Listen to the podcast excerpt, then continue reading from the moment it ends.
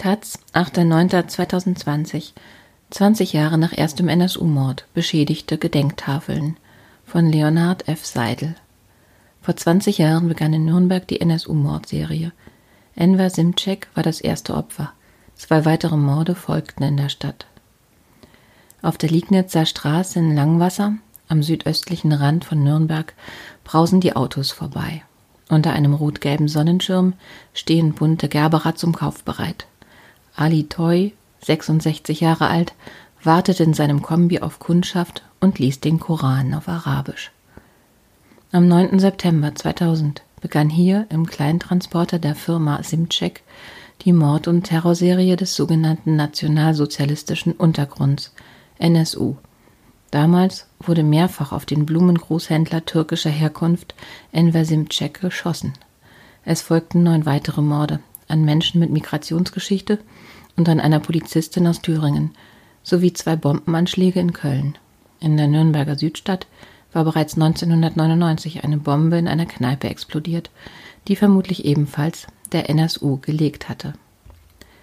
Ali Toy, der ehemalige Mitarbeiter von Enver Simcek, wohnt im Stadtteil Gleishammer, gleich in der Nähe der Imbissbude von Ismail Yassar, dem zweifachen Familienvater und sechsten Opfer des NSU.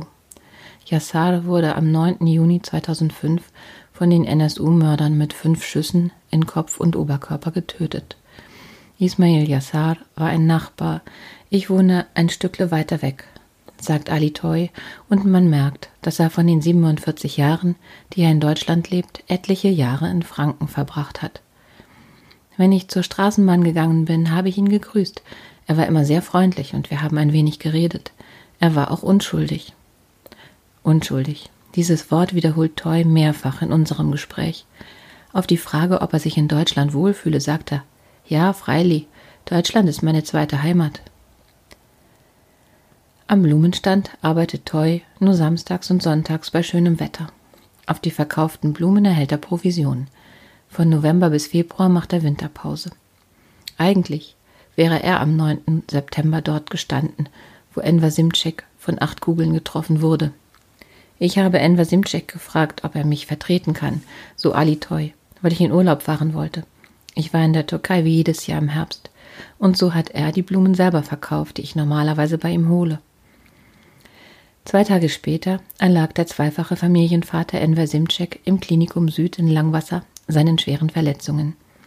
Erfahren habe ich es von meinen Nachbarn, die mir einen Zeitungsausschnitt gaben und sagten, dein Chef wurde umgebracht. Da war ich, Toys Stimme stockt, schockiert. Enver Simcek war ein guter Mann. Toy teilte der Polizei seine Vermutung mit, dass Enver Simcek von einer deutschen Terrorgruppe umgebracht worden sei.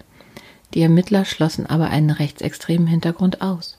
Lediglich der damalige Innenminister Günter Beckstein, CSU, der ebenfalls in Langwasser wohnt, wies in einer Notiz auf diese Möglichkeit hin. Diese Spur weiter zu verfolgen, darauf drängte er allerdings nicht. Der Kontakt zur deutschen Polizei sei immer sehr gut gewesen, betont Toy. Für Familie Simcek dagegen folgten schwierige Tage.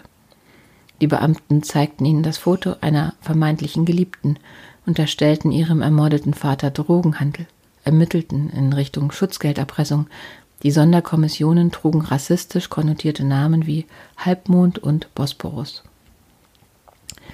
Ohne Beweise unterstellte man den Mordopfern in schwerkriminelle Milieus verstrickt gewesen zu sein, sagt die Rechtsextremismus-Expertin Birgit Meyer und schildert ein Beispiel aus Nürnberg. Einer Zeugin wurde eine Filmaufnahme vorgespielt, die kurz vor dem Anschlag auf der Kölner Kolbstraße gemacht worden war. Hierauf erkannte die Nürnbergerinnen einen der Männer, die sie kurz vor dem Mord an Ismail Yassar in der Nähe des Nürnberger Tatorts in der Scharrerstraße gesehen hatte. Obwohl die Zeugin sagte, die Männer hätten eine helle Hautfarbe gehabt, legten ihr die ermittelnden Beamten in der Folge wohl ausschließlich Fotos von dunkelhäutig aussehenden Tatverdächtigen vor. Meyer teilt die Ansicht der Nebenklageanwältinnen Seda Bassay Yildiz und Carsten Elius, die beim NSU-Prozess Opferangehörige vertraten, dass institutioneller Rassismus eine zentrale Ursache dafür war, dass die Mordserie nicht gestoppt wurde. So kam für die Hinterbliebenen zum Schmerz die Scham. Elf Jahre durften wir nicht einmal reinen Gewissens Opfer sein, sagte die heute 34-jährige Tochter Semea Simcek Demirtas 2012 bei einer Gedenkveranstaltung in Berlin. Nachdem Ali Doys Chef ermordet worden war, sei die Polizei regelmäßig Streife am Blumenstand vorbeigefahren, um ihm Schutz zu bieten, erzählt er. Bis das Kerntrio des NSU aufflog. Zehn Jahre lang. Seine Angst ist bis heute nicht verschwunden, weil es noch nicht zu Ende sei und es immer noch viele Leute im Hintergrund gäbe. Als Beate Zschäpe, die er nur diese eine Frau nennt, festgenommen wurde, habe er sich gefreut. Und doch bleiben viele Fragen. So fände er es komisch, dass NSU-Akten 30 Jahre lang unter Verschluss bleiben, weil der Verfassungsschutz seine Quellen schützen möchte.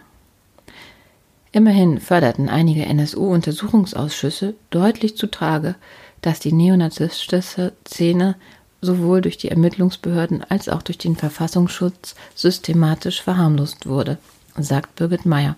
Dutzende neonazistische V-Leute des Verfassungsschutzes tummelten sich im Umfeld des NSU. Polizeiarbeit wurde durch den Inlandsgeheimdienst behindert, der im Falle der NSU-Verbrechen eher ein Teil des Problems als der Lösung war. Und sie geht noch weiter. Statt bei der Aufklärung der Verbrechen mitzuhelfen, wurde und wird seitens verschiedener Behörden geschreddert und gemauert. Besonders bitter, die Verfassungsschutzbehörden arbeiten in Form des V-Leute-Systems weiterhin mit Neonazis und anderen extremen Rechten zusammen. Im Frühjahr 2014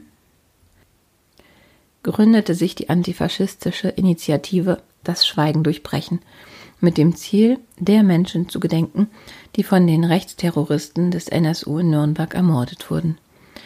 Enver Simcek, Abdurrahim Özüdogru und Ismail Yassar. Seit einigen Jahren thematisiert sie auch den ersten Bombenanschlag des NSU auf die Kneipe Sonnenschein, bei dem am 23. Juni 1999 der junge Kneipenwirt Mehmet O. in der Nürnberger Südstadt schwer verletzt wurde. Die ersten Gedenktafeln haben wir im Juni 2014 im Rahmen einer Gedenkwoche angebracht, so Marek Berger von der Initiative. An allen Nürnberger Tatorten wurden die Gedenktafeln beschädigt. Die Gedenktafel für Enver Simcek an der Liegnitzer Straße mussten wir gleich zweimal erneuern. Meyer weist auf Verunsicherung beim Gedenken hin. Löblich ist, dass zum Gedenken an Enver Simcek in der Liegnitzer Straße durch örtliche Kirchengemeinden eine kleine Stele errichtet wurde. Diese sorgte aber bei BesucherInnen schon für reichlich Irritationen. In dem religiös inspirierten Text heißt es unter anderem, wenn ein Fremdling bei euch wohnt in eurem Lande, den sollt ihr nicht bedrücken. Die Bezeichnung Fremdling für einen Menschen, der seit 15 Jahren in Deutschland lebte, habe besonders irritiert. Die bereits gefällten Urteile im NSU-Prozess entsetzen nicht nur Ali Toy. Anlässlich der schriftlichen Urteilsbegründung im April erklärten 19 AnwältInnen der Nebenklage das Urteil zu einem Mahnmal des Versagens des Rechtsstaats, der die Angehörigen der NSU-Mordopfer über Jahre erst kriminalisierte und nun endgültig im Stich gelassen hat. Elif Kubacik, die Witwe des in Dortmund ermordeten Mehmet Kubacik, hatte schon zu Prozessende von einem weiteren Schlag ins Gesicht gesprochen. Das sieht Nils Hüttinger, Streetworker im Stadtteil, in dem Simcek ermordet wurde, genauso. Es gibt auch in der Opferberatung nichts Schlimmeres als ich bin nicht nur ohnmächtig, ich bin missverstanden. Immer wieder dieses Hoffnung in etwas setzen. Da gibt es Stellen, die hören mir zu, da gibt es eine Öffentlichkeit, die hört mir zu, da wird vielleicht Recht gesprochen. Und dann wird wieder kein Recht gesprochen. Was viele nicht wissen, ist, dass der Blumenverkäufer und ehemalige Angestellte von Herrn Simczyk in der Nähe des ehemaligen Tatorts jedes Jahr einen Baum zum Gedenken an den Ermordeten gepflanzt hat. So Meier. Ali Toy kam nur gute 100 Kilometer von Simceks Geburtsort Salur in der Türkei zur Welt, dort, wo viele Blumen wachsen. Simceks Kinder kennt er von den Gedenkfeiern.